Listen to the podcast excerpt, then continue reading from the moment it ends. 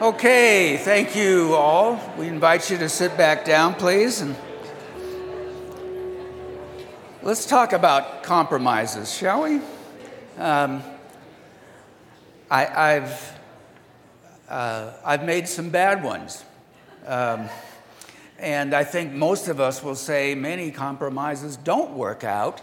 I've made some good ones, but one of the things I think I've discovered is when a compromise is supposed to work, it's because both parties keep their part, in the compromise, and we find that's rare. I will always remember the news film of Prime Minister Chamberlain waving a peace treaty as he returns to England, making a peace treaty with Nazi Germany, saying, "We're only going to give them this small part of Poland." Months later, it was called the Sudetenland, where many Germans had settled. But months later, Hitler says, "I want all of Poland," and he took it in just a few days. In our nation, we had what was known as the Missouri Compromise, a bad one. That compromise prohibited slavery in the northern sections of the Louisiana Purchase, except for Missouri, which was considered in the northern section. Missouri was allowed to have slaves. That was a bad compromise. Civil War was 40 years later.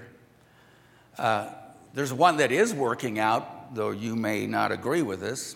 There's one called the Great Compromise. The Great Compromise in American history was the establishment of two houses, both a House of Representatives, meaning by popular vote, and also the Senate, meaning the states would have a say as state governments. That's changed a little bit, but that is considered the Great Compromise, and without it, there never would have been our current Constitution. Now, some of you would say that's a bad compromise because things happen very slowly in our federal government. I would say that's a good compromise because things happen very slowly in our federal government. But you make compromises with your children, too. Yes, you can have a dog if you promise to take care of the dog. How many of you heard that before, and who ends up taking care of the dog? You make compromises with your spouse. I'll do the lawn, you do the dishes. Unless, of course, that doesn't work out. You make compromises with your neighbors, and you better make sure you know how to do that. One of the greatest quotes about compromising comes from the 1800s by Robert Louis Stevenson, the author. He says, "Compromise is the best and cheapest lawyer." How many? We got 3 or 4 lawyers. Do I hear an amen? Amen. Okay.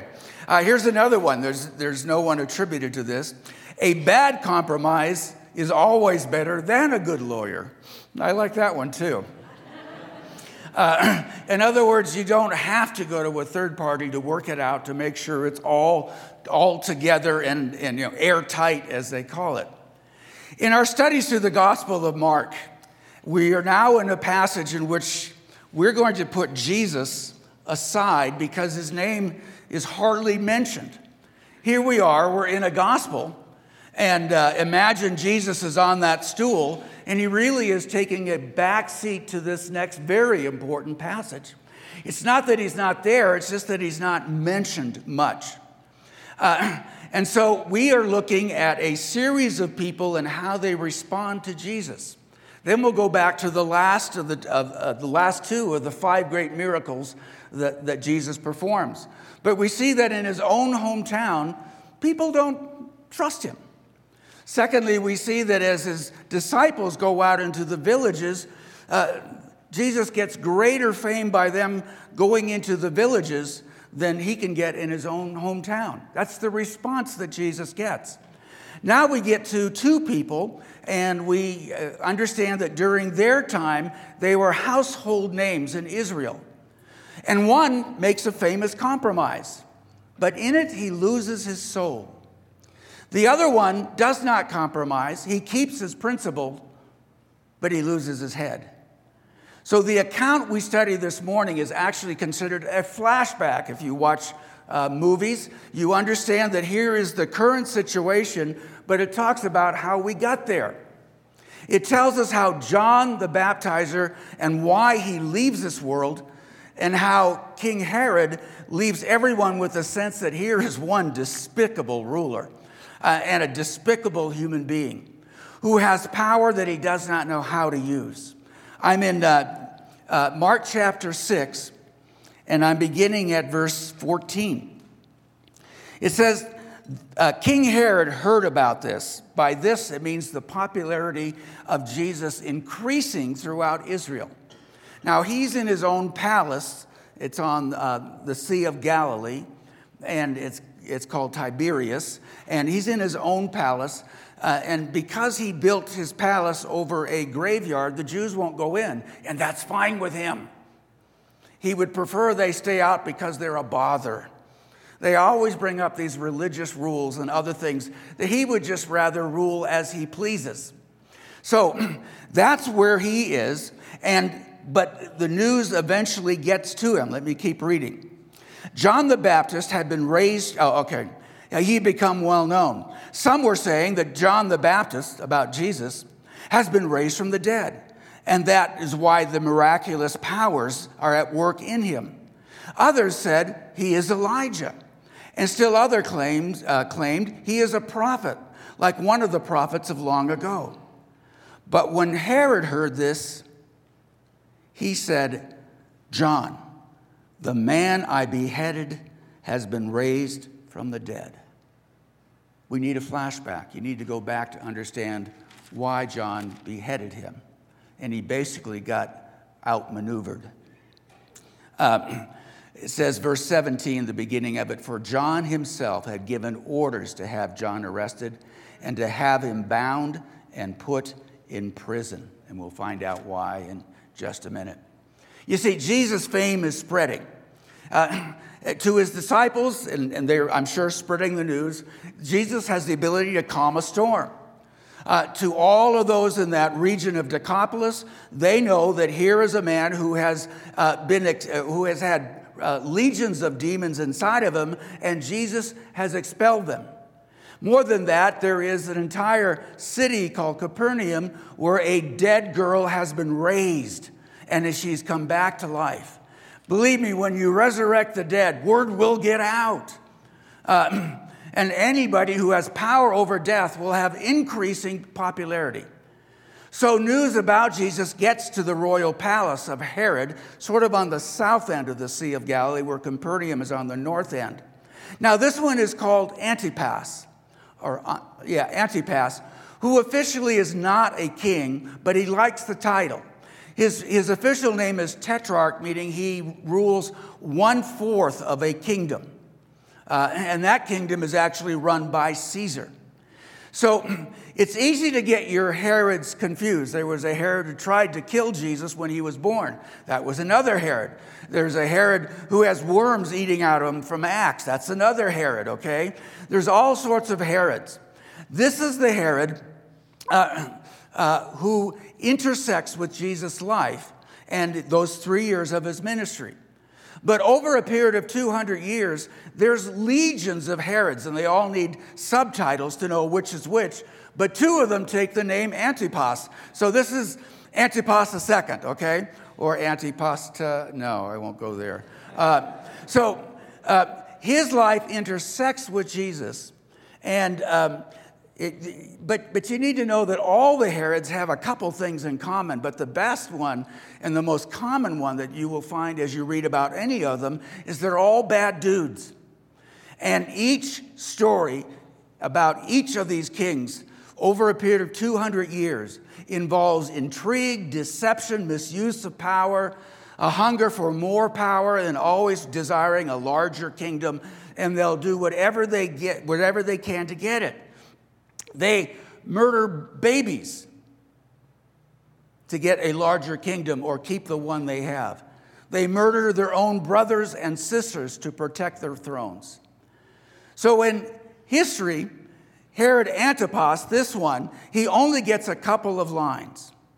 And what he's famous for, or one of the things, is he's famous for marrying his first cousin, or one of his cousins. And in Jewish law, Herod is called an adulterer for two reasons. First of all, he takes his wife from his half-brother. You get that? He has a half-brother, and that becomes his half-brother's wife becomes his. To do that, he abandons his wife, his first wife, and his first wife is a princess, and so she has to go back to daddy, which is just on the other side of the Sea of Galilee, and there's going to be trouble. More than that, the woman he marries is not just the wife of his half-brother, it's his cousin. Her name is Herodias, the female representation of the word Herod. She's a Herod too, just a female Herod. Does it look like the family tree is like a bramble bush, okay? Like a grapevine? Maybe that's why they died out, okay? So it gets very confusing. But at the heart of it, understand that to keep his title, Herod is willing, and to keep his fame, Herod is willing to make compromises in life. Well, one of the compromises he has to make is his new wife, Herodias, hears that John the Baptist says it's not lawful for Herod to marry this woman. Now, Herod should get angry, but the one who gets angry is Herodias. She feels insulted, and she wants him killed. Well, Herod makes a compromise. Let me just read this, okay? The second part of verse 17. He did this because of Herodias, his brother Philip's wife, I hope I explained that well, whom he had married. For John had been saying to Herod, "It is not lawful to you for you to have your brother's wife." Well, how do I say this? John could have done it better, but he didn't. He spoke very straightforwardly. He was speaking right out of the book of Leviticus and saying what just every good Jew knew. So Herod does a compromise. He puts John in jail. And he finds that, hey, I enjoy John. I've got a captive audience here. I go to John. I ask him questions. He talks back to me. And he sort of likes having John around. He intrigues him. He also scares him. But this will not be a compromise that can last forever. And it's going to lead to the death of John. Now, I want you to know that there is what I call a core value or a core principle at work in the governmental leadership of the world at this time. And it's like love your friends and punish your enemies. Love your friends, but punish your enemies. And what John does is he thinks, hey, I'm being a big person here. I'm not punishing him like my wife wants, but instead I'm just, incarcerating him, and that's going to keep him alive. Well, as they've dug up Roman temples, they have found that in Roman temples there are these tablets, and on the tablets are inscribed lists of curses. That's right. You would take the curse of the person that you want God to punish. You would take that curse and you'd put it in writing and you'd leave it in a Roman temple. And so they often find all of these curses listed, and some of them are, like there is this chariot driver. May his horses be crippled. May his wheels fall off. May he never be it just goes on and on and on. Because it's not just governmental leaders who use this core principle. It's really everybody. Love your friends, punish your enemies. Now, John doesn't do this, but Jesus comes along and he changes everything. He changes that core value, and he says, now, you're to love your enemies, not just your friends, but love your enemies and pray for them. Herodias never got the message from Jesus. So it comes time to a birthday party. This is a wonderful account. There's a birthday party. And let me read verses 21 to 22. Finally, the opportune time came for Herodias. And so On his birthday, Herod gave a banquet for his officials and military commanders. All these people are under him, and the leading men of Galilee. And when the daughter of Herodias came in and danced, she pleased Herod and the dinner guest.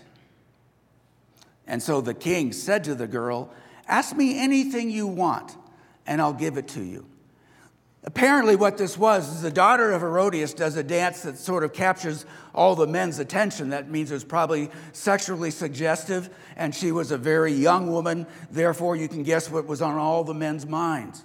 And so as a little king, not a very impressive king, and also as a little man in his soul, Herod wants to do a big thing for his stepdaughter, and he wants to impress his guests.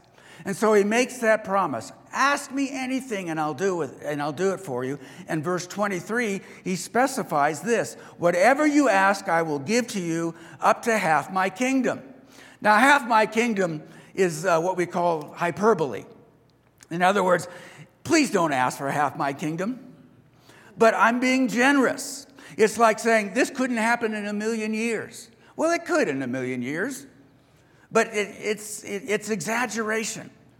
So the daughter knows, some say it was Salome, the daughter knows that she has pleased the king and goes back to her mother Herodias and asks for advice. And the daughter, a teenage daughter, what would she be hoping for? Oh, I'd like some jewelry. I'd like some new clothes. I'd like a vineyard. I'd like a savings account. How about a new chariot? So she says, "Mom, what should I ask for?" And Herodias has one thing on her mind, revenge. Revenge. You have now given to me, daughter, what I have longed for. And so she says to her daughter, "I want you to give me right now the head of John the Baptist on a platter." I love the drama of Scripture. I just love it as I read it. Boy, now that's revenge. You know how some things just well up in you, and finally when you have a chance to let it come out, you go, "Oh my gosh, that wasn't very Christian, was it?" That's exactly, Herodias never claimed to be very Christian, but she had this opportunity and she took it. So movies, you'll find, often depict facial characteristics when someone discovers that he or she has been taken. I imagine Herodias' face goes from being the smiling benefactor, "Whatever you want, stepdaughter," to hearing about John's head, and he goes, "Ugh." He's a pitiful loser. There are many words and phrases that describe Herod. And maybe you've worked with people who really aren't equipped to handle the authority that has been ascribed to them. They don't really know how to carry it or how to use it. Words for Herod Antipas would be guilt-ridden, status-seeking, power-hungry, easily manipulated, self-aggrandizing. A man without core principles. We get reintroduced to this Herod about 3 months later, or a few months later, and the man that he's afraid of, John the Baptizer, has been raised from the dead. He believes this could be, the role that Jesus has. He's actually the reincarnation, or John the Baptizer has come alive, and he's there in Jesus. He now has Jesus in his presence. Jesus is bound, and Jesus is beaten. More will happen to Jesus after Herod is done with him, but in that moment, he looks at Jesus and asks him questions. And Jesus decides not to give him the time of day, and doesn't answer, doesn't say a word through this whole trial. It's sort of like, it's sort of like Herod is looking at Jesus and saying, "You're not so tough, are you?" You get that? I'm going to put it another way. Several years ago, someone graciously gave me a ticket to the Bronco game, and it was a very special ticket, and that I got a box seat with some other men in the church, and then we also got with the box seat, which was right next to the owner's box. We also got a field pass, so we were down on the sidelines as they were practicing. And I went down there, and as you know, I try never to be funny. So I'm down there, and I'm looking at these guys. Here are the tight ends, the 320-pound offensive tackles. I'm looking at those guys, and they're a little bit out of earshot, but my friends here at Bergen Park Church are right here, and I just quietly mentioned, they don't look so tough, do they?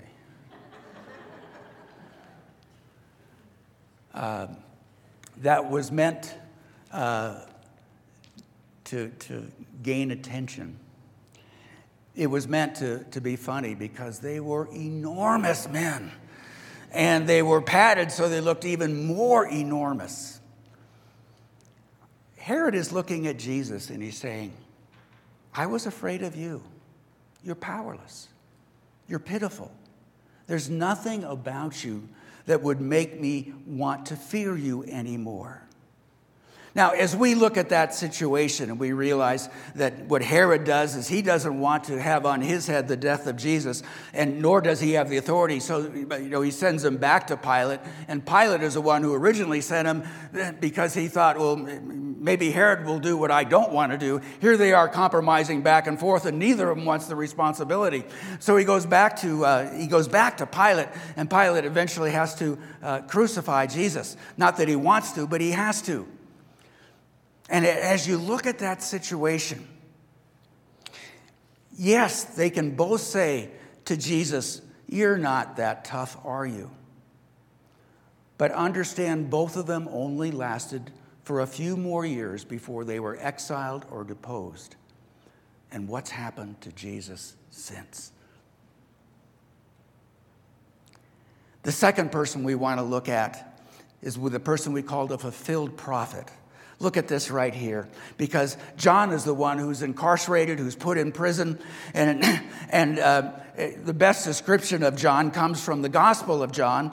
John the Apostle writes about John the Baptizer, and he says this: he came as a witness to testify concerning that light, so that through him all men might believe. John is a testifier. He's an announcer. He knows what his mission is, and his mission is to testify to what God is going to present in Jesus Christ, and that people would believe through his testimony. It says in verse 23 of John 1, John replied in the words of Isaiah the prophet. So he's now giving what his role is or what his mission is.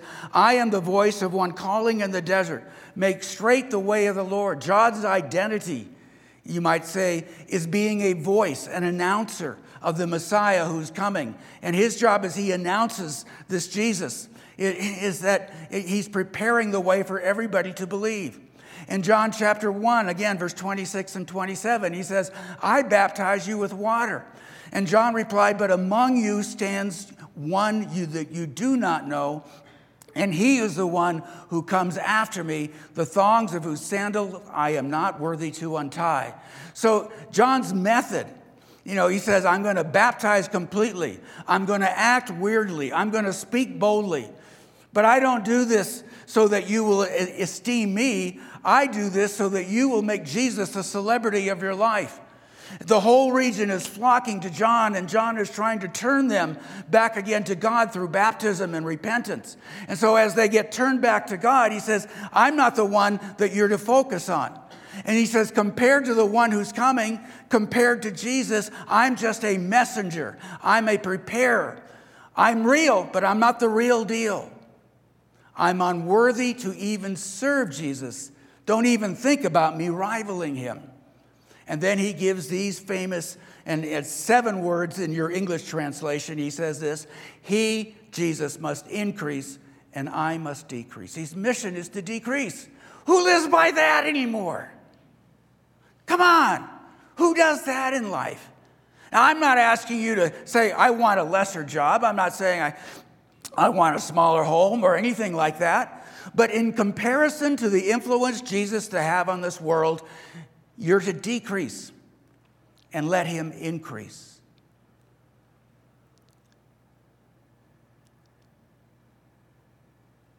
So with John beheaded, he now becomes a memory, and Jesus has no rival, no competition. Jesus is asked about John a little later, and he says, you know, he's gone, yes, but he says, you know, there's no one greater who's ever come. There's no greater man that's ever lived. And yet we realize that John also had doubts about Jesus. When he was in prison and being interviewed consistently by Herod, this is what the sort of thing that John says. He goes, I'm sending a messenger to Jesus, and I'm asking Jesus this question. Are you the one who was to come, or should we expect anyone else? I love the reality of John. Don't you? Yes, I'm here. I know what my role is. But, you know, now that I'm in jail, sometimes I doubt, is this the one that we've all been waiting for? He hasn't set me free. I don't see the gates of my prison being opened. I don't see an end to my suffering. I don't see Israel expelling the Romans. I don't see all the things that I'm expecting. Are you the one? And Jesus says, look, you're the one. Jesus about John.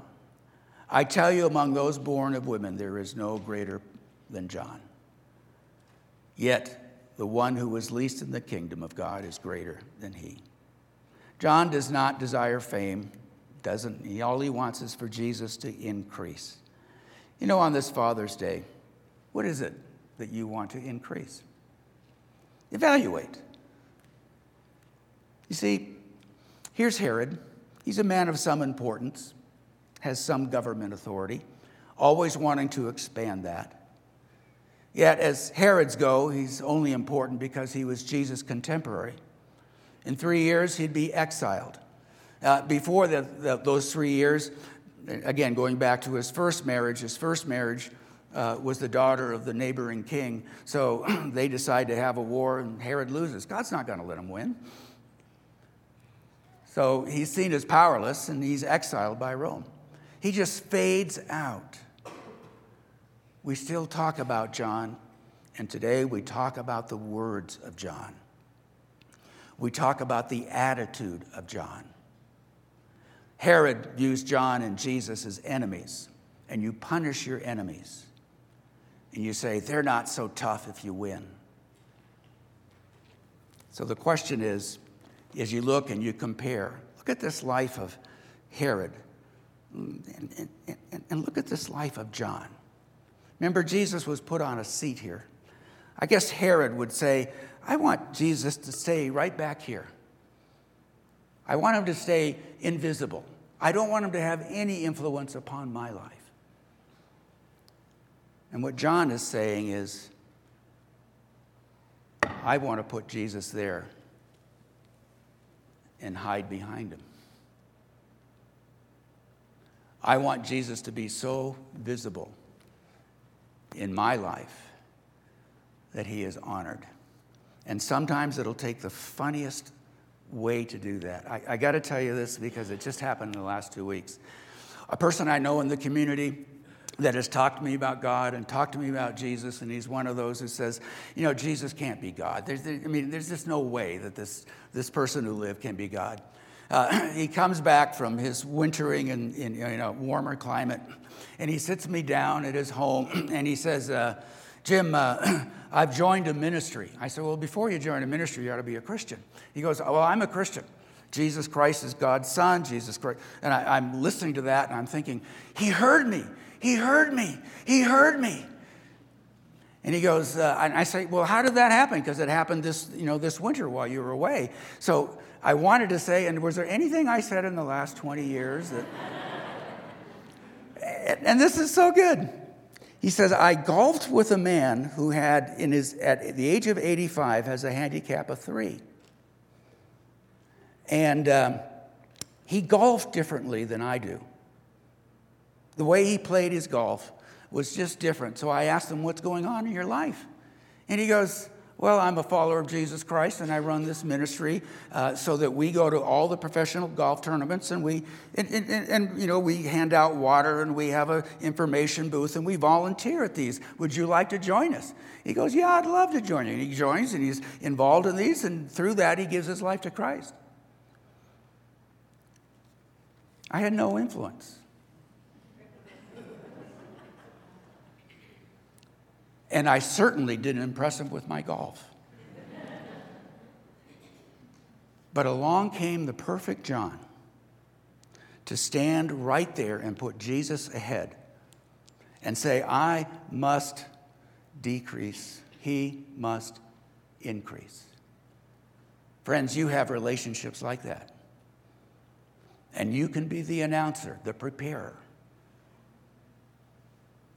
You may not golf. You may not be handy with tools. I find that sometimes it's to an advantage that you say, I'm not a pastor, because they expect you to do that. But whatever it is, understand that if you let Christ increase and you decrease, that he's going to start looking good to the most unsuspecting people. Let's pray. Father, two great examples. One, a really bad dude, totally wrapped up in self. The other one, willing to step aside after all he does is announce. Lord, we pray for long lives and no persecution of everyone in this room. But we also pray they'd understand they can have a deep influence in the most unsuspecting areas. And we pray that they would be praying for that influence, and they'd be looking for the opportunities that you are opening up. In Jesus' name, amen. Let's stand.